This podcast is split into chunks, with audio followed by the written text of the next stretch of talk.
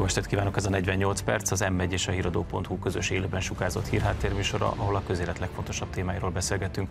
Én Lánci Tamás vagyok a műsor házigazdája, ma esti vendégeim Hont András, Kiszeli Zoltán és Kulifai Máté. Köszönöm szépen, hogy elfogadtatok a meghívást, üdvözöllek a műsorban először az első köszönöm a meghívást. No, kezdjük szerintem a hét legfontosabb hírével. Egy elképesztő katasztrófa következett be Ukrajnában. Kedden felrobbant a Novakahovkai gát, amely egy hatalmas víztározót tartott föl. Ezek után sok millió, talán milliárd köbméter víz ömlött Herson megyére, illetve magára Herson városára, és ezzel humanitárius katasztrófát idézve elő. Ukránok és oroszok egymásra mutogatnak, viszont az Európai Tanácsnak az elnöke Charles Michel rögtön felelőst hirdetett, azt úgy fogalmazott, hogy a polgári infrastruktúra lerombolása egyértelműen háborús bűncselekménynek minősül, és Oroszországot és megbizotjait felelősségre fogjuk vonni. Tehát először szerintem tisztázzuk, hogy mi történhetett, persze tudom, hogy senki se tudja, nem voltunk ott, nem ti szállítottátok a TNT-t, de azért kíváncsi vagyok a véleményetekre, aztán pedig arra majd, hogy Sármiser, hogy, hogy már két nappal később tudja, hogy mi történt. Miközben még mondjuk az északi vezeték felrobbantásáról mindig nincsenek biztos információk. Kezdjem én? Szerintem igen. Szóval azért meg, meg volnék lepődve, hogyha nem az oroszok lettek volna. Nyilvánvalóan nem tudjuk százszázalékos biztonsággal megállapítani, hogy kik voltak, de az, hogy kinek az érdeke, még azt is beleszámol, hogy ez a krímnek a vízellátását gyakorlatilag megszünteti, még ezt is beleszámolva ez orosz érdeket, leszűkíti magát a frontot. Hetek, hónapok óta mondják, hogy na most akkor majd jön az ukrán ellentámadás, ami a mai napon elindult, és egyébként pont délen. Szóval minden katonai logika, hadviselés szempontjából ez az oroszok oldalán áll, mondjuk ellentétben az északi áramlattal, amely nem állt az oroszok érdekében, mármint annak a felrobbantása. A háború az ilyen ezért nem jó, hogyha háború van és abban az esetben, hogy hadviselő felek vannak, ráadásul van egy agresszor ebben, ez közmegegyezés van, hogy ki az agresszor ebben, az úgy fog eljárni, hogy az agresszorok el szoktak járni. Én is azt gondolom, hogy az oroszoknak inkább használ, bár vannak ellenérvek is, azért ezeket is mondjuk el, hogy ugye az északi áramlat felrobbantása, ami az egyik olvasat szerint, amerikai olvasat szerint ukrán-barát partizánok műve volt, akik kihajóztak. Ez a, a harmadik olvasat egyébként. Hát igen, de ezt Már... akkor hozták nyilvánosságra, amikor Scholz kancellár Washingtonban volt, és ugye az amerikai média hozta le ott a szivár... Csak azt arra akartam utalni, hogy a nyugati sajtó, az amerikai média tulajdonképpen már a harmadik verzióval állt elő. Igen, ez az egyik volt. Ugye felrobbantották az ukránok is Irpinnél a gátat, amikor uh-huh. tavaly februárban, márciusban az oroszok Kiev felé mentek, és ott ők is robbantottak gátat. Illetve hát volt ugye a Kercsi hídnek a, a, a úgymond egy szabotázs akció, ami feltehetően ilyen odamenős módszer volt, tehát szólnak emet is érvek. Én azt gondolom, amit András mond, láttuk, hogy az ukránok északra csalták az orosz csapatokat a belgorodi behatolással, vagy hogy Bakhmutnál máshol ilyen ellenlökéseket hajtottak végre, az oroszok délről csoportosítottak át csapatokat, nagyon jól lehet látni a térképeken, és akkor ugye, hogyha felrobbantották a gátat, most nagyjából egy ilyen 90 mérföldes részt nem kell védeniük, és az ott lévő csapatokat át tudják irányítani néhány hétig, talán a NATO csúcsig, amíg ez az ukrán ellenofenzíva kibontakozik, vagy erőt vesz, addig talán így tehermentesítik azt a részt, ami most el lett árasztva. Én nekem az a legérdekesebb fejlemény ebben, hogy például az Egyesült Államok feltűnően nem nevezte meg Oroszországot, mint felelős. Tehát ugye említetted a Európai Unió vezetői részéről, hogy egy, gyorsan behatárolták a, az elkövetőt, viszont az Egyesült Államok részéről nagyon érdekes, hogy, hogy az ilyen jellegű, ilyen kétes eseteknél valamiért nem állnak egyértelműen Ukrajna pártjára. Emlékezzünk csak, amikor a lengyel területekre csapódott be rakéta, ott is Washington nagyon gyorsan egyből cáfolta Zelenszkinek az állítását, ami egy érdekes politikai játszma valószínűleg, és csak azért hoztam fel ezt példának, mert, mert érdekes ez a kommunikációs hadviselés, ami zajlik párhuzamosan a katonai cselekményekkel, hogy lényegében majd, hogy nem élőben közvetítik az ukrajnai háborút a fronton. Hát az már háborúval is így volt. Igen, hát hogy ennyi információ, ennyi podcast beszélgetés, ennyi biztonsági politikai szakértő szerintem. Hát csak azért is, mert hát azért a biztonsági politikai szakértő az van, mint annak idején az orosz tanárokkal, hogy a virológusokat át kell képezni valamiben. Nem, de egyetértek Mátéval, mert végül is tényleg gyakorlatilag ezer millió csatornán ömlik a, a tudósítás. A legkülönfélébb, legobskurusabb helyekről is lehet egyébként egészen érdekes információkat, egy Telegramról, Twitterről, csomó olyan helyről, ahol korábban, tehát ezek nem léteztek. Hát, volt a CNN, aztán az volt, kész. Jó, de ez, ez egy élő mondom azt, hogy nyilvánvalóan hozzáférés demokratizálódott, ami beleért az, hogy a mű amatőrök uh-huh. hozzáférnek a műhold felvételekhez, és azt elemzik egymás között.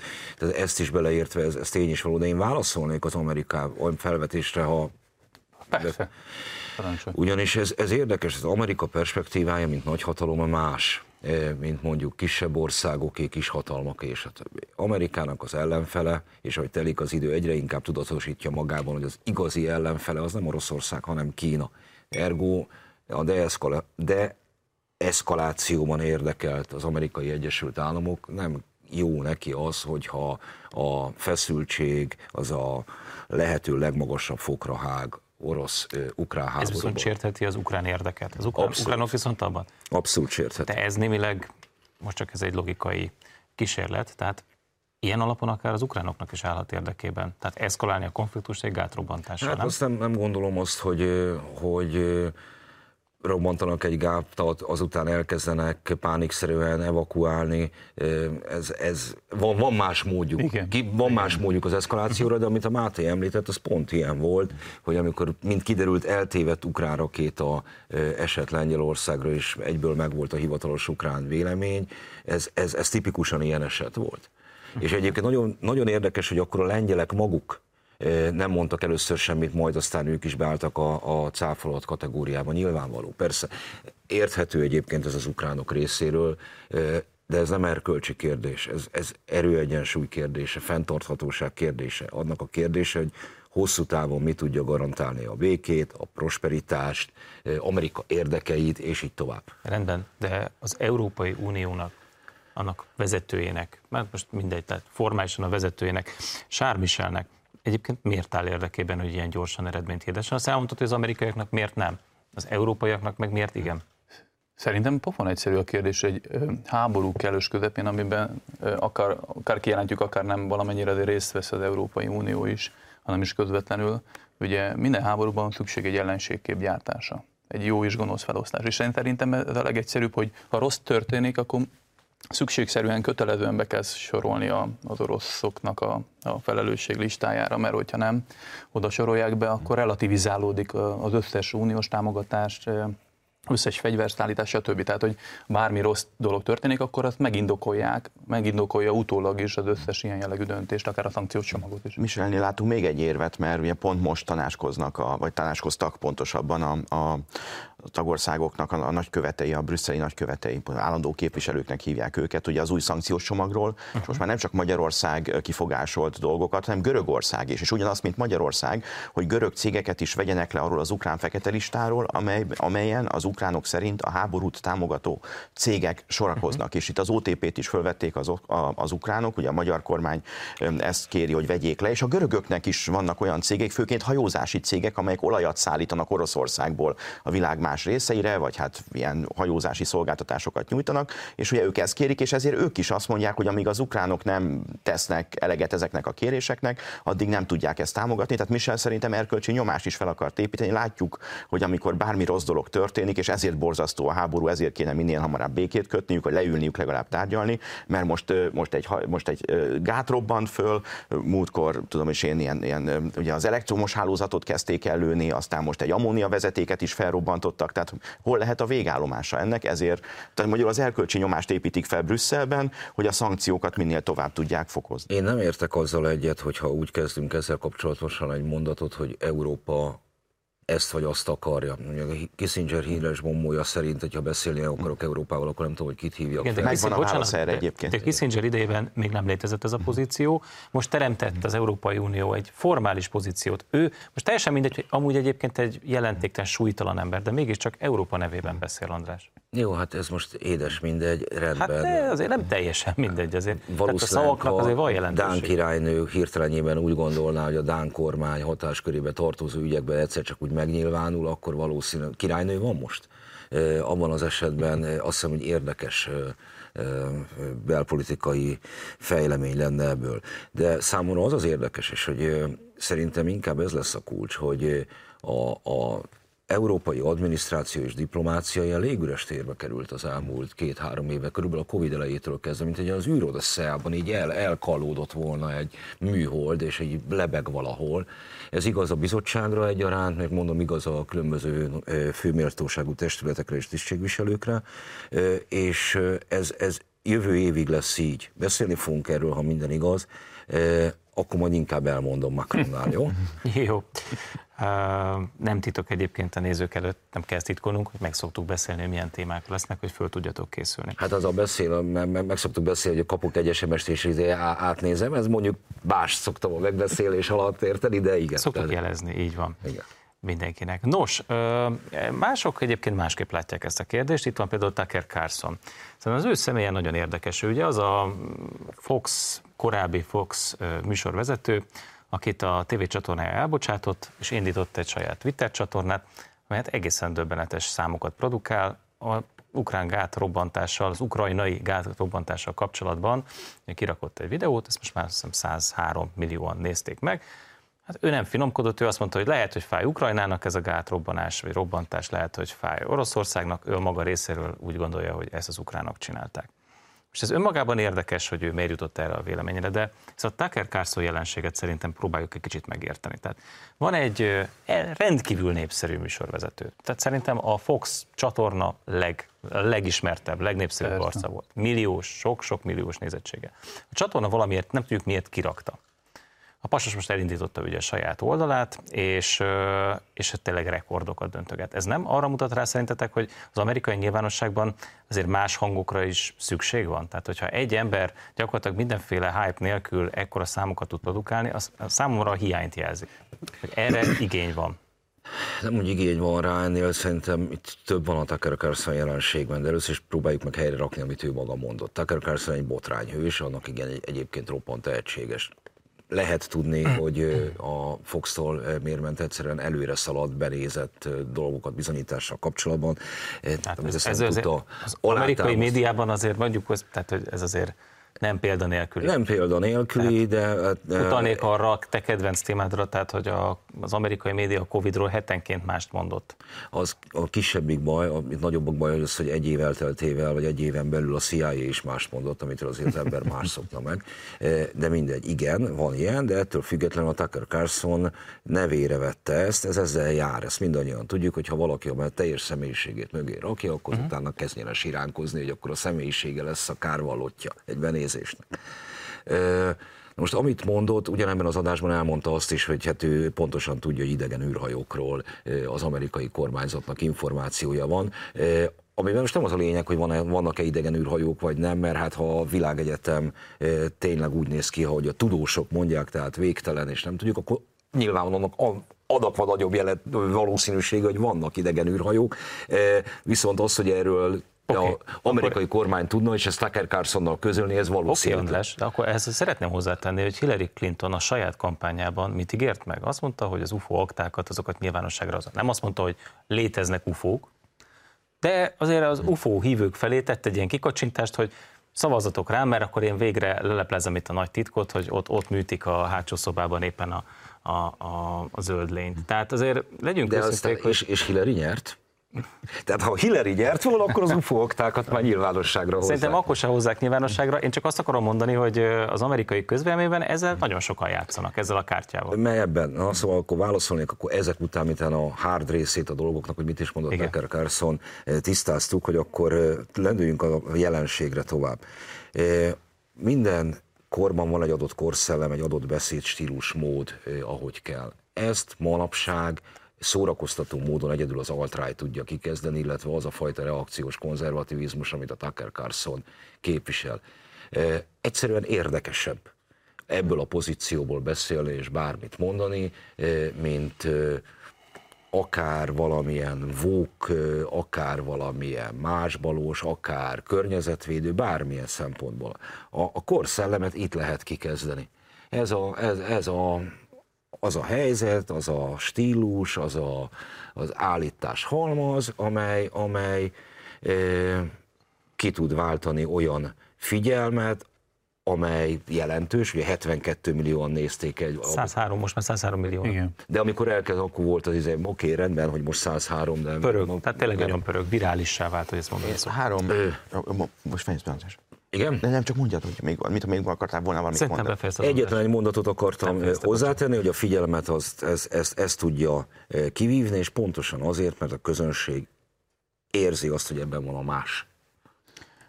Igen, ez, ez fontos. Én még három rövid dolgot szeretnék hozzátenni. Ugye itt volt egy formális ok is, ami miatt Carlsonnak ugye el kellett jönni a Fox News-tól. Ez egy nagyjából 700 millió dolláros peren kívüli egyesség volt a választásokkal kapcsolatos mondással, amit Carlson ugye nevére vett, hogy választási csalás volt, és a cég, amely ezeket a gépeket, száll, választási gépeket szállította, ugye peren kívül meg. Ez egy elég súlyos ok, 700 millió dolláros peren kívüli egyesség. Ez egy Amerikában is ez egy komoly tétel. Egy nem hivatalosoknak én azt hoznám fel, hogy azért Carlson pláne ezzel a választási, ügyek, választási ügyek felhúzásával azért elég erősen a Donald Trump narratíváját erősítette, tolta, és hát látjuk, hogy ez az amerikai hatalmi elit, ez a két párti elit mindent elkövet, hogy Trump versenyen kívülre kerüljön, most ugye újabb pert indítanak ellene minden. Tehát ez is benne lehetett. És ami meg az elérést illeti, hát azért ne feledkezzünk meg, hogy a Twitternek a vezet, tulajdonosa, ugye Elon Musk, Ron DeSantis-szal közösen beszélgetett, amikor Santis DeSantis bejelentette az indulási szándékát, és hát a, hogyha a Twittert nézzük, ami Amerikában, az angol száz világban egy, egy olyan, mint nálunk a Facebook, akkor könnyen elképzelhetőnek tarthatjuk, az algoritmus esetleg megtolta ezt a Tucker carlson és már is van egy olyan új kvázi Fox News, ami majd a DeSantisnak lehet a, a tévéje. Tehát itt azért ilyen vonalakat is, hogy pontokat, hogyha látunk, és ezeket összekötjük, akkor ezek nálam nagyon egy irányba mutatnak. DeSantis irányába. Én inkább azt emelném ki, hogy egyszerűen olyan szinten megroppant az emberek bizalma a médiába az elmúlt 5-10 évben, hogy egyszerűen a, ebbe a vákumba robban bele Tucker Carlson is. És érdekes módon, amikor ő rendszeren belül volt, akkor is rendszeren kívülre beszélt, és a Foxnak ez egy gazdasági érdeke volt, hogy bevonza azokat a nézőket is, akik csak Tucker miatt nézik a Fox News. Nyilván azzal, hogy kirúgták, ők mérlegelték hát, ezt. Ha Murdoch balett táncolnak, az valószínűleg kevesebben néz.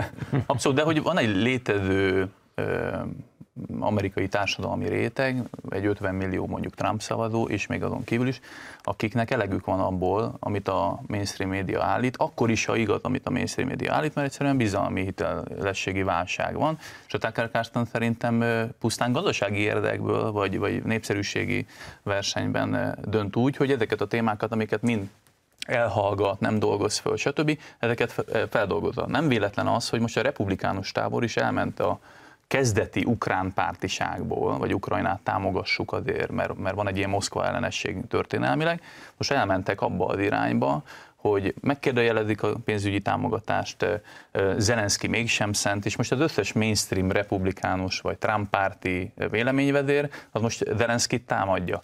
És most a Tucker Carlson műsorában benne volt az, hogy patkány képűnek, vagy nem tudom minek minősítette az ukrán elnököt, tehát ez a vehemencia szerintem kiszolgálja ezt a, a, a Na nagyon is. Csak hogyha ez egy média... és patkány igen, igen. ez nem volt ízléses. Tehát, hogy, nem. Abszolút nem, nem is de, pillanat, de hogyha ez egy piac, médiapiac, és erre van igény, akkor miért csak az egy szem Tucker Carlson az, aki erre ráúsz, ráúszott, és megpróbálja ezt kielégíteni. Dehogy is, rengetegen vannak, csak a Tucker Carlson az, aki... A mainstream médiáról, én a, mainstream, én a mainstream médiáról beszélek, vannak természetesen különféle ilyen online próbálkozások az Egyesült Államokban, de gyakorlatilag nem tudtok még egy ilyen figurát mondani.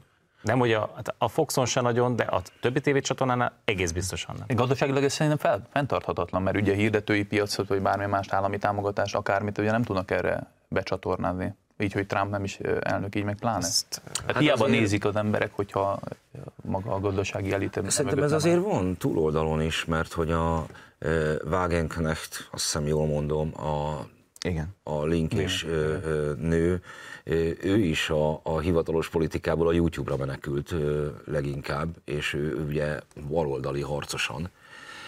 Tehát ez, ez mind, hát aki ki akar szólni a mainstreamből, az minden korban ilyen, akkor az az egyébként találja meg a saját csatornáit. Tehát, hogy azért érdekes az alt-right, mert a, a fősodratú médiának a 60-as évekből öröklendő, öröklött módon van egy olyan üzenet, hogy mi vagyunk a lázadók, mi vagyunk a szexuális forradalom gyermekei, miközben nyárspolgárok. És erre az, ezt az álszentséget rúgja szét a, a reakciós megszólalók, illetve alt megszólalók döntő többsége. Ezt a hipokrita hozzáállást. Ezért érdekes mert azt valóban az van, hogy. Nem ha... azért érdekes, András, kerülgetjük itt a forrókását, mert egész egyszerűen az Egyesült Államokban, sok nyugati, tehát európai országban is véleménymonopólium van. Tehát egész egyszerűen tényleg, tehát a Szerintem... nyugati, nyugati média birodalmak kirakták a malmot, nem, tud, nem tudnak alternatív vélemények megjelenni. Hát te voltál az, aki a Covid idén ezt a legkeményebben kritizáltad az egy más helyzet, hogy én nem érzem a, a, a vélemény, nem, szerintem nincsen vélemény monopólium, ez nem pontos kifejezés, van egy dominancia. Az van, ez tény és való, az van. De szerintem ezek általában elő szoktak állni. Tehát, hogy nem sok, sokkal érezted volna más, hogy ezt mondjuk az alkoholtilalom idején. Nem sokan érezhetted volna ezt máshogy, amikor effektíve fajgyűlölő kampányban kezdtek Amerikában a japánokkal szemben, és így tovább. Vannak ilyen periódusok. Én, én azt gondolom, hogy, hogy az, tehát a mainstream az alapvetően ilyen. A mainstream ezért unalmassá tud mindig válni. Csak itt van ez a Greta Thunberg faktor, hogy én lázadó vagyok, egyébként pedig a tenyerén hordozottja a mainstreamnek. Tehát Greta Thunbergnél... De ez igaz az összes, összes hivatalosos lázadóra, az összes hókra, az ok... összes izére. Igen, tehát oximoron hivatalos lázadó. Menjünk tovább, mert van egy másik lázadó, akit úgy hívnak, hogy Emmanuel Macron, francia elnök, aki jelezte, és a hivatalos is igaz rá. És hivatalos is, aki azért most egyre többször énekel ki ebből a nyugati kórusból, ugye van neki ez a stratégiai függetlenség nevű kifejezés, ami azt jelenti, szabad magyar fordításban próbáljunk meg már egy picit az Egyesült Államok geostratégiai érdekeiről leszakadni és meghatározni, hogy mik az európai érdekek. És most megint befeszült, mert az Egyesült Államok egy NATO irodát szeretne nyitni Japánban, ami tulajdonképpen a NATO csatlakozás, tehát Japán NATO csatlakozásának mondjuk úgy, hogy az előszobája ha nem tévedek, vagy legalábbis magában hordozza ezt, és ez nagyon nem tetszik Macronnak. Nyilván úgy gondolja, hogy ez egy olyan plusz konfliktust, olyan potenciális konfliktus színteret tud behozni a NATO-ba, amit Franciaországnak, meg szerintem egész Európának nem érdeke.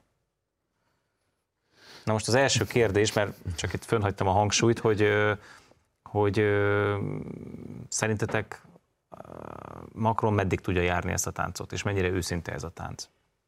Hát szerintem 2026-ig tudja járni. Jó, rendben lejár a mandátum. Ez Így van. De amit te most elmondtál, ha kicseréljük Macront és beírjuk helyette de Gaulle-t, akkor nagyjából ugyanezt kapjuk, és ugyanez a vita lezajlott. Ugye amikor kiléptette ráadásul Franciaországot a NATO integrált katonai szervezetéből. Ez a francia politikának a, a sajátosság, az következik. Macron francia politikus, előtte is sikeres volt már. Miért gondoljuk azt, hogy ő máshogy fog eljárni és nem francia politikusként. Aki más gondolt, aki úgy gondolta, hogy ő majd a európai politika Greta Thunbergje lesz, mert voltak nyilván, az tévedett, ez egy, egy francia politikus. Eh, ahhoz viszont, hogy európai érdekekről először beszéljünk, az Európát kell csinálni, tudni kell, hogy kit hívunk fel. Eh, Macronnak nem az Egyesült Államokkal van csupán baja, bár volt nem csak NATO-val kapcsolatban, hanem mondjuk gázszállítás áraival kapcsolatban is igen érdes nyilatkozatokat tett közzé, hanem ugye az Európai Bizottság működésével, ugye általában azzal, hogy, hogy, hogy mi történik. Szóval szerintem jövőre ugye lesz egy EP választás, ez lesz a kisebb jelentőségű. Az EP választás le fog járni a bizottság mandátum. Kell választani egy új bizottságot, az viszont a tanácsnak a, Hát nem azt mondom, hogy a, a nagyobb szerepem elven ugyanannyi, de hogy a tanácsnak van ebben mégis. Igen, így van.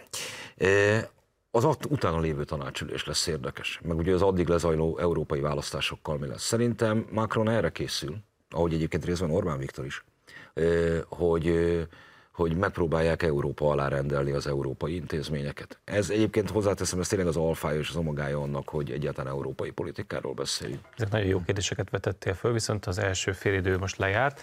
A, egy rövid szünetet tartunk, aztán a hírek után visszajövünk, tartsanak velünk a második részben is.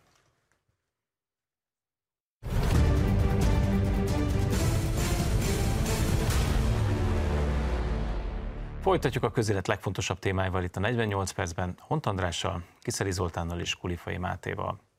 András egy érdekes fejtegetésbe bocsátkozott, mielőtt kényszerűen félbe kellett szakítanom. Uh, tulajdonképpen de már túl vagyok rajta. De már túl vagy rajta.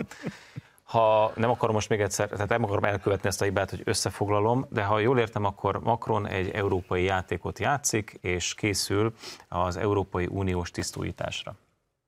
Igen, ugye ha megnézzük, hogy mi vár ránk, ugye az látszik, hogy az orosz foszilis energiáról és hát a vannak törekvések, hogy az orosz nukleáris energiáról is váljon le az Unió, és utána a kínai gazdaságról, ugye ez látszik. És akkor Macron hazajött márciusban Kínából, a repülőgépen adott egy interjút, és mondta, hogy hát az, az Uniónak nem szabad automatikusan az USA álláspontját követni, hát ő máshogy fogalmazott, de ez le az a lényege, kicsit durvában, és ugye ez a lényeg, hogyha, hogyha Kínával, Kína és Tajván között konfliktus tör ki. Tehát igazából ez fontos, mert ez egy olyan álláspont, ami már előrevetíti azt, pláne, hogyha Trumpot újra választják, vagy egy olyan politikust, aki ezt a Trumpi politikát folytatja, és felgyorsul a Kínáról való gazdasági leválás, akkor ugye Macronnak már is van egy olyan témája, amit vagy elengedhet, Uh-huh. Vagy ugye ő Európát tudja, az Európa és Kína közti viszonyt a kezébe tudja venni, mert ő már korán kiállt ugye európai-kínai uh-huh. kapcsolatok megőrzése mellett. És hát ugye ami a, az európai szerepét jelenti, igen, hát ugye többször elmondta legutóbb tavaly május 9-én Strasbourgban a vízióját, hogy az uniót ugye a németek meg a franciák vezetik, mármint a franciák politikailag, a németek finanszírozzák, és ugye ugyan az Eurózóna, Schengen vezet, utána a többiek, és kívül, akik kívül maradtak az európai politikai közösség, ezt most Kisjenőben, Moldvában ott meg is beszélték talán elsőjén. Tehát ezek a Macronnak vannak tervei, csak nincs hozzá pénze, mert a francia gazdaságnak az euró rosszat tesz, a franciáknak nem jó az euró, stagnál a gazdaságuk, ugye reformokat kell végrehajtani, és hát ami a rövid távú haszon, most nyáron nem sokára elindul az európai szuverenitási alapról való vita, hogy a franciák és az olaszok folyamatosan azt szeretnék, hogy vegyen fel az Unió újabb milliárdos, százmilliárdos hiteleket a gazdaság fejlesztésére, a franciáknak az 53 atomreaktorból 40-et kéne felújítani, nincsen rá pénzük, oroszokkal szeretnének együttműködni, ugye a lengyelek, litvánok ezt megtorpedozzák. Tehát sok problémája van Macronnak, és ő mindig előre megy, elő, nagy víziót húz elő az ingójából, és ezzel a nagy vízióval próbálja ezeket a problémákat, most csak hármat, négyet ecseteltem, ezeket megpróbálja valahogy felülírni, mert mindig a jövőre vetíti a várakozásokat, hogy ne a nyugdíjreformról meg a francia gazdaság helyzetéről kelljen beszélni. Így van, szerintem is egyébként egy politikai játszma az, hogy a, a gazdasági nehézségek vagy kormányzási kudarcokat azokat ilyen politikai megmondásokkal lehet pótolni. A másik, amire Andrásra reagálnék, hogy azért arra emlékezzünk, hogy négy évvel ezelőtt pont Emmanuel Macron meg a Visegrádi négyeknek a, egyfajta szövetségéből született meg, hogy Ursula von der Leyen lett a nevető harmadik, ha jól emlékszem, a szivarfüstös szobák Hát meg Angela Merkel, tehát hogy azért a, a mentort ne felejtsük el. Abszolút, ugye itt a mérleg nyelve volt, én, hogy a Én kedvelem Merkel, de a Palpatine szerátorné ott. de az látszik egyébként, hogy pont Merkel távozásával van egy olyan vákum, amit Erre mondom, hogy úgy rüdasszelja el, kész a műhold, az elrepült. Abszolút, és ugye ebbe a vákumba próbál belépni Emmanuel Macron, csak ugye más azért Angela Merkelnek német kancellárként ezt a pozíciót betöltenie, vagy, vagy egy, egy ingadozó társadalmi káoszba fulladó Franciaország vezetőjeként ezt a, ezt a funkciót betölteni. Szerintem ez, ez a Franciaország esetében ez konstans. Ez a, de most mindent, ez, szerintem hiba a francia gazdaságot, politikát megítélni úgy, hogy az problémáik van. Mindig problémáik van. Erről szól a francia politika évszázadok óta. És ettől még ezeken úrá tudnak lenni. Néha államosítanak egy kicsikét, néha privatizálnak, adott esetben ugyanaz a személy. Néha kivonulnak az utcára, néha pedig ugyanazok szétverik azt, akik előbb kivonultak. Ilyen a francia politika. De azt már... nem lehet azért egy kézlegyintéssel elintézni, ami például ma reggel történt, hogy egy késes támadó, egy bevándorló összeszurkált Anszi városában, egy parkban, fél tucat embert, köztük négy kisgyermeket is, az egyik, hát amikor legutóbb olvastam, akkor élet-halál között volt. Tehát ezért lehet, hogy egy kicsit tehát a Bataclan merénylet, meg a többi terrortámadás után már úgy, úgy valahogy úgy hozzáedződtünk ezekhez a hírekhez. De azért ez mégiscsak döbbenetes, nem? Tehát, de, de ez a... Tehát, hogy és akkor ez a francia valóság, és akkor így, ez, így mennek itt a dolgok?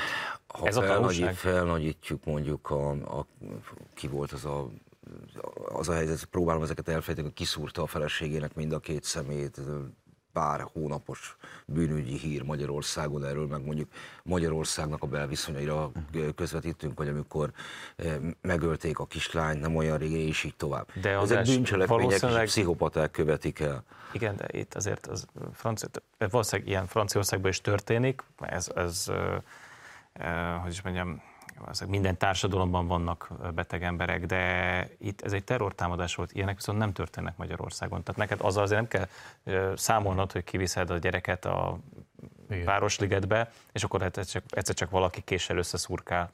Igen, Tehát de azért, azért András, ez nem egy, hála Istennek ez, ez a magyar valóságnak nem része. A francia valóságnak sajnos része, és sok nyugat-európai városnak. Köszönjük meg akkor Bán Lászlónak és a GIR projektnek, hogy ilyen nem fordulhat. Ez most cinikus de, vagy, ezt most cinikusan de... mondod, de pedig ez, ez egy kicsit komolyabb téma. Egy gyerekkoromban sűrűn vágtam ott át, és akkor csak ez most a igent, némileg hmm. cinikusan tettem ezt hozzá, de hogy most a Városliget ugrott be, és ezt nem tudom hozzá, gyerekkoromban a történtek hmm. ott egyéb atrocitások, mostanság valószínűleg kevesebb.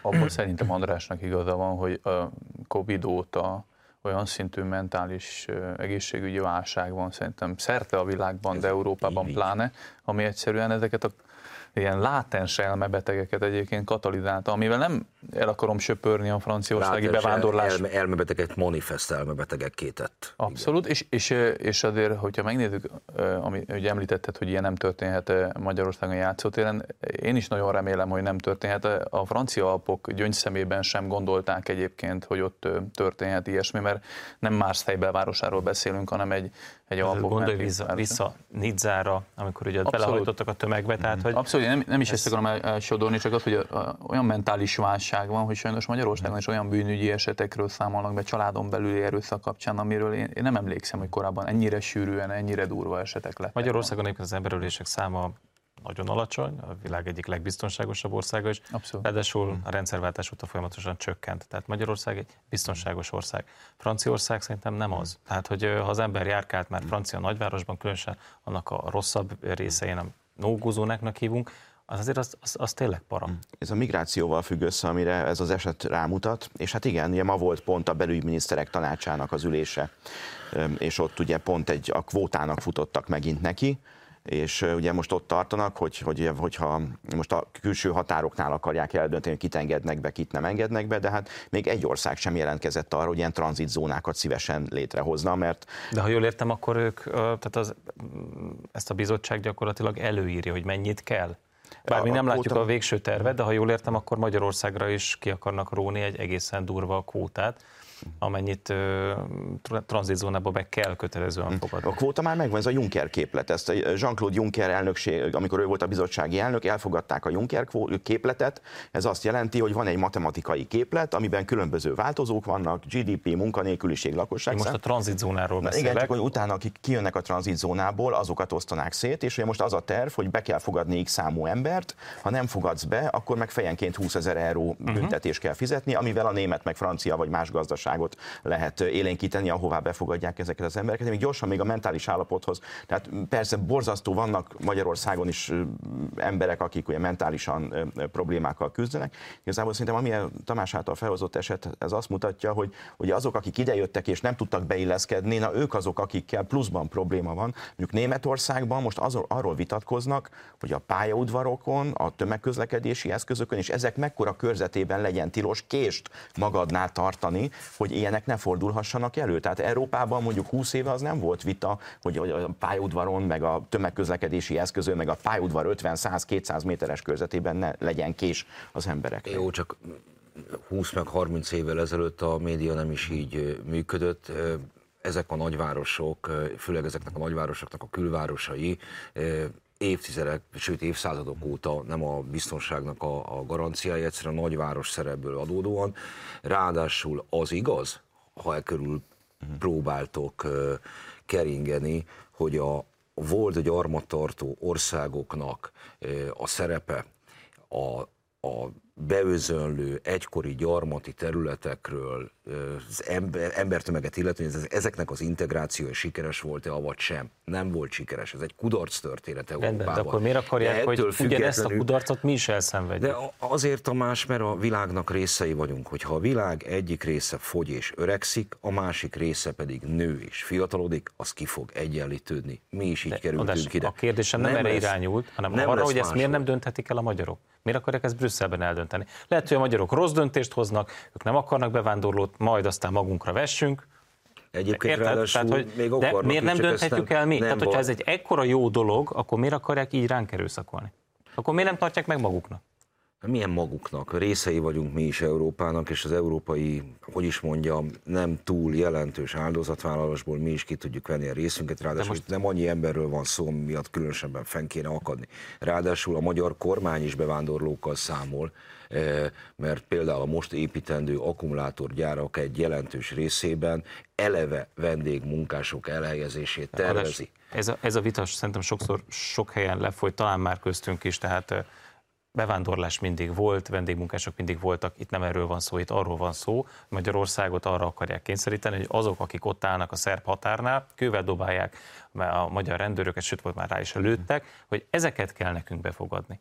Hát ezeket. Egy... Tehát, hogy lehet, erről, erről, erről Jó, van szó. tudod mit, Tamás, akkor mondom azt, hogy ez engem nem érdekel ez a része, hogy is mondjam, ez egy olyan, hogy mindenki elmondja, az, az, az történik, hogy van egy olyan folyamat, eh, amely megállíthatatlan, akár kerítéssel, akár parti őrséggel, uh-huh. bármi más, az megállíthatatlan. Kérdés az, hogy elébe mész uh-huh. Szerintem az egy legutébb, legitim európai cél, hogy maradjon meg a Reimszi székesegyház, maradjon meg Hollókő, maradjon meg minden európai szín, stimmt, akkor viszont úgy kell válogatni eleve, mint mondjuk Ausztrália, amelyik meghirdeti azt, hogy ki jöjjön ide hozzánk, ugyanezt kell megtenni, mert különben, különben el fogja borítani Európát előbb-utóbb a fakarddal a, a foguk között érkező bevándorlók tömege. Ezért fontos, amit mondtál, azért ezt ne, ne hagyjuk elvaratlanul ezt a szállat az akkumulátorgyárakkal, a vendégmunkásokkal. A miniszterelnök pont azt mondta, hogy először, hogyha munkahely van, először jönnek a magyarok, ezért mondta, hogy Békés megyébe kéne, mondta, hogy átrakni a gyárakat, mert ott még ugye kevesebb ilyen van, vagy vannak az országnak olyan részei, ahol még kevesebb ilyen üzem van, külföldi üzem, és ahol még úgymond több, talán több a szabad munkaerő. Tehát első körben a magyarok jönnek, és utána jöhetnek az uniós külföldiek és a vendégmunkások. Ez nagyon fontos látni, hogy amit a Tamás elkezdett mondani, hogy akiket ide akarnak telepíteni, az unióban ott vannak a tervek, hogy, ugye, hogy, hogy először menedékkérő, aztán át, menedékkérő, aztán átminősítik, esetleg még állampolgárságot is adnak neki. Egy vendég idővel, nem azonnal, idővel. A vendégmunkás az megjön, dolgozik, hasznot termel, tisztességes fizetést kell adni neki, ez nagyon fontos, és utána hazamegy. Tehát ez a vendégmunkás. Tehát itt különbséget kell tenni a migráns között, akit ránk akarnak lőcsölni, itt állampolgársággal. De vannak ilyen német számítások, hogy felnőtt, felnőtteknek 20 négyzetméter, gyerekeknek 10 négyzetméter, egységes alapjövedelem, hogy ne menjenek el egyik országból a másikba. Tehát ezek a tervek... akik itt ülünk, azoknak a felmenői már 896-ban nyerek alatt puhított húsként kerültek ide, ugye? Nem, nem azt mondom, hogy nincs mozgás, abban igazad van, csak az a kérdés, és erről szól ez a vita, hogy, hogy úgy hogy ellenőrizetlenül engedsz be embereket, korlátlan időre, vagy ellenőrzötten de és munkavállalásra. De ezt mondtam még egyszer, hogy ennek a folyamatnak elébe kell menni. Persze. Én azt akartam mondani, hogy ez történik. Tehát én arra akartam utalni, hogy a vendégmunkás rendszerrel pont a magyar gazdaság érdekei lehet, tehát, tehát ezek kettőt szerintem összehozzák, amit a nyugatiak elrontottak, mert Má... ők is így indultak, csak ők elfordultak. Itt nekünk ez figyelnünk kell, hogy a nyugatiak milyen hibákat követtek el. Ha Máténak van még ez vélemény, azt szívesen meghallgatjuk. Abszolút, azt... egy, egyetlen egy mondat, hogy, hogy itt szerintem a, a probléma vagy a kockázat abban van, hogy mint amikor ugye a Merkel mondta, hogy nyugodtan jöjjenek pont a szírek Európában, hogy ezek, ezek az ilyen uniós kiszólások a vezetők részéről, hogy egyfajta meghívók azok számára is, akik amúgy nem kényszerből menekülnek el ezekből az országokból, vagy akár egy szomszédos országban menekült táborban vannak, hanem egy meghívó, hogy gyerekek sokkal jobb életszínvonalatok lehet itt Európában. És itt is ugye egy szíriai emberről van szó, aki Svédországban már kapott menekült státusz, majd átvándorolt Franciaországba. Tehát nem arról van szó, hogy egy állás ajánlatot kapott el, eljött itt dolgozik, majd visszamegy, hanem ezekkel a szólamokkal, hogy rendszert építünk arra, hogy nyugodtan jöjjön ide mindenki, abban van egy ilyen kockázat. Újabb potrány pattant ki Brüsszelben. A politikónak az európai, tehát brüsszeli kiadása rendszer szintű problémáként beszél arról, hogy az Európai Parlamentben a képviselők beosztottai kárára elkövetnek bizonyos visszaéléseket, zaklatják őket. Ez ugye eléggé tág fogalom, ebben van ö, szóbeli megszégyenítést, fizikai tetlegességen át, szexuál, konkrét szexuális zaklatásig sok minden. 37 személlyel kapcsolatban, ö, 37 személyt kérdeztek meg erről, és úgy tűnik, hogy ez egy elég széles, széles és kiterjedt probléma. Na most ugye hallottuk, hogy vannak korrupciós ügyek, most jönnek a zaklatási ügyek. Véletlen lenne? Volt a rá, ne Hogy, hogy most ilyen sok botrány jön ki az Európai Parlamentből? Hogy, hogy most kezdjük csak megismerni ennek a kiváló testületnek a árnyoldalát? van egy saját műsorunk egy másik csatornán ott a hét elején. De azt itt nem illik reklámozni. Igen, de én nem mondtam el a nevét, hogy az öt című műsorról van szó, ahol ez mert már összetűzésbe kerültünk egymással a héten, és nem tudtam ebből jól kijönni, szóval nem kötelező elmenni az Európai Parlamentbe asszisztensként sem hm. feltétlenül dolgozni. Nem gondolom azt, hogy ugyanaz lenne a helyzetük, mint egy ö, ö, kisvárosi munkással van egyetlen egy üzem. Ezzel most nem azt akarom mondani, hogy hajrá minden létező európai parlamenti képviselőt felszólítok arra, hogy már pedig molesztálja a titkárnőjét, hanem hogy nagyon sok esetben, mint a bunkó főnöknek a, a bemószerulása zajlik, ami adott esetben lehet jogos. Csak az a helyzet, hogy ha fenntartunk egy ilyen valamit, mint az Európai Parlament, ami nekem az a véleményem, hogy nem kéne fenntartani, mert ez egy európai dühöngő, akkor, akkor az, azoknak bizony mentálmiuk most sokkal fontosabb a, az a jog, ami megilleti a választókat, hogy nekik legyen képviseletük ebben, elsősorban a választóival kell, hogy elszámoljon mindig egy képviselő. Erősebb jog, mint a, mint a adott esetben a munkavállaló. Én ezzel messze menőkig nem értek egyet. Tehát az, hogy a mentelmi jog mögé be lehetne bújni, és akkor, ha nem tetszik, ha nem tetszik valakinek a stílus, akkor el lehet innen menni, azért ez szerintem ez, nem, nem egy túl differenciált. Hát egyrészt... Hát, például az, hogy Hát, hogyha a, közt, ez, tehát a szexuális zaklatás az egy köztörvényes bűncselekmény. Az így van, de az tehát bűncselekmény. Abban, tehát abban, abban szerintem eljárást kell indítani. Ezek eddig ugye a cikk, tehát a politikó cikke szerint ezek eddig szőnyeg alá voltak söpörve. De a bűncselekmény, ez különösen, bűncselekmény abban ez igazad van. Különösen, ez különösen azért érdekes, mert ugye ez az a testület, mármint az Európai Parlament, amelyik a legvehemensebben jön szembe Magyarországgal, állítja pellengérre, PC-zte ki magának. Tehát van korrupciós ügy, most már van zaklatási ügy, Abszolút, nem pont ez a probléma, mert az, hogy van egy bürokratikus intézmény, amiben van egy hatalmi láncolat, ott a hatalmi kapcsolatokból sajnos következik is az, hogy, hogy az ilyen jellegű zaklatások minden természete előfordul. Ezt üldözni kell, zéró toleranciát kell ezzel szemben alkalmazni, de szerintem ez messze nem csak az Európai Parlament sajátossága, hanem az összes ilyen intézményi. Lehet ENSZ eh, példákat is hozni, meg nagyon sok más miatt multinacionális cégeknél. Ami probléma szerintem az, hogy az Európai Parlament nem eh, politikai döntéseket, meg hatékony megoldásokat hoz és teszi jobbá az emberek életét, hanem moralizál. És onnantól kedve, hogy az Európai Parlament kvázi prédikálja az egész Európának, hogy mi a jó és mi a rossz, és ki a jó fiú és ki a rossz fiú, Onnantól kezdve ez, ez, ez sokkal fajsúlyosabban jön ki, hogyha az ő esetükben ők nem mutatnak ebben példát, hogy ezeket megvalósítják. Tehát az összes ilyen jellegű állásfoglalásuk ezentúl inkább egy politikai fegyver, mint sem szívből jövő, nem tudom, világnézet. A Kylie ügynél volt talán egy szorosabb összefüggés, mert ott pont arról volt szó az Európai Parlamentben, hogy ha a bizottság megegyezik Lengyelországgal és Magyarországgal, akkor a, a parlament, az Európai Parlament többsége ugye kilátásba helyezett egy bizalmatlansági indítványt von der Leyennel szemben, a bizottság elnökével szemben, és hát ebbe a feszült helyzetbe pat, ebben a helyzetben pattant ki a Kylie ügy, és hát úgymond ez a viharfelhő eltűnt a, a bizottság felől, és a megállapodás is ugye megszületett. Aztán, hogy ez mennyivel vitt beljebb minket az uniós pénzek folyosításához, ez egy másik kérdés, de akkor volt egy ilyen dráma, drámai pillanat, amikor ez az ügy a, parlamentnek a hatalmát csökkentett. Most is vannak azért ilyen ügyek, csak ezek nem annyira vannak, a politikóban írnak erről naponta. Például, hogy az Európai Parlamentnek a legnagyobb frakciói elkezdenek arról beszélgetni, hogy automatikusan kéne ezeknek a legnagyobb frakcióknak, a föderalizáció párti frakcióknak például a legfontosabb tisztségekről dönteni.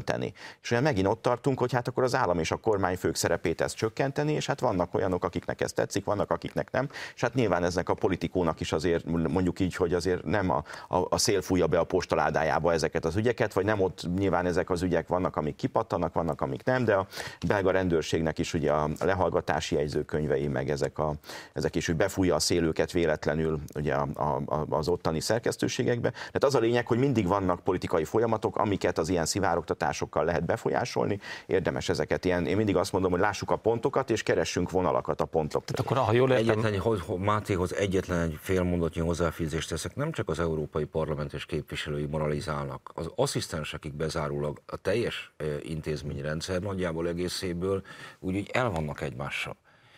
Ez így most miközben nulla a felelősségük jóformán. Csak a Zoli, hm.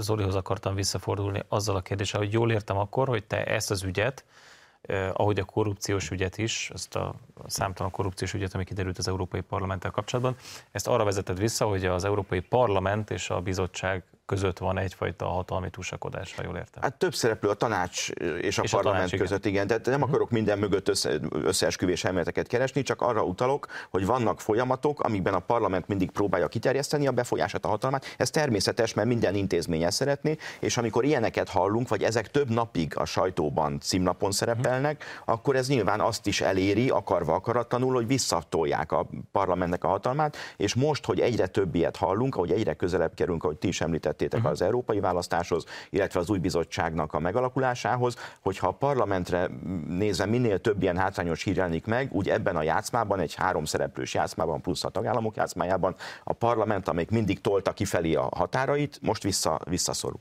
Szerintem ez van, igen. No, uh, három percünk maradt, és ez nem sok, és belpolitikával még nem foglalkoztunk nem mint hogyha őrülten sok dolog történt volna, de volt itt egy téma, lehet, hogy nem az elmúlt héten, talán picit régebben, de Gréci Zsolt, a DK-s képviselő elszólta magát egy Andráshoz közel álló tévécsatornán, és azt mondta, hogy Karácsony Gergely arra utalt, hogy Karácsony Gergely kilépett a saját pártjából.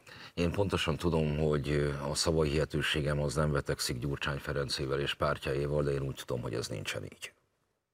De akkor miért mondta ezt Gréci? Nem tudom, nagyon örülök, hogy képet nem mellékelt hozzá.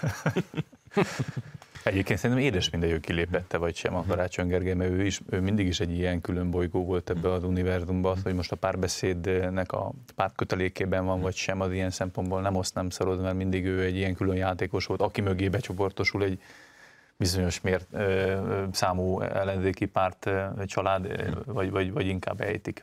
Ezek ilyen mikrocsaládok mondjuk. Igen.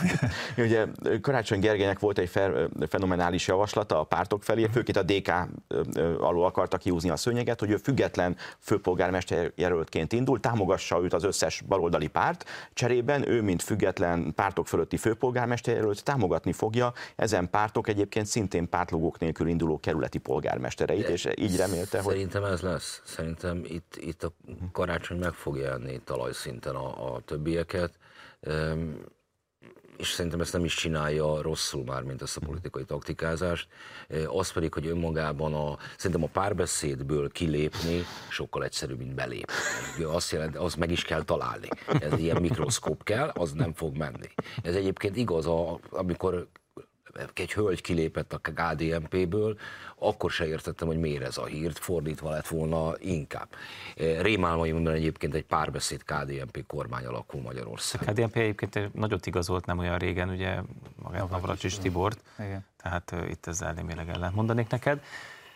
Ennyi fér bele a 48 percbe. Köszönjük a figyelmüket, egy hét múlva találkozunk az m és a iradó.hu, addig pedig tartsák szárazon a puskaport.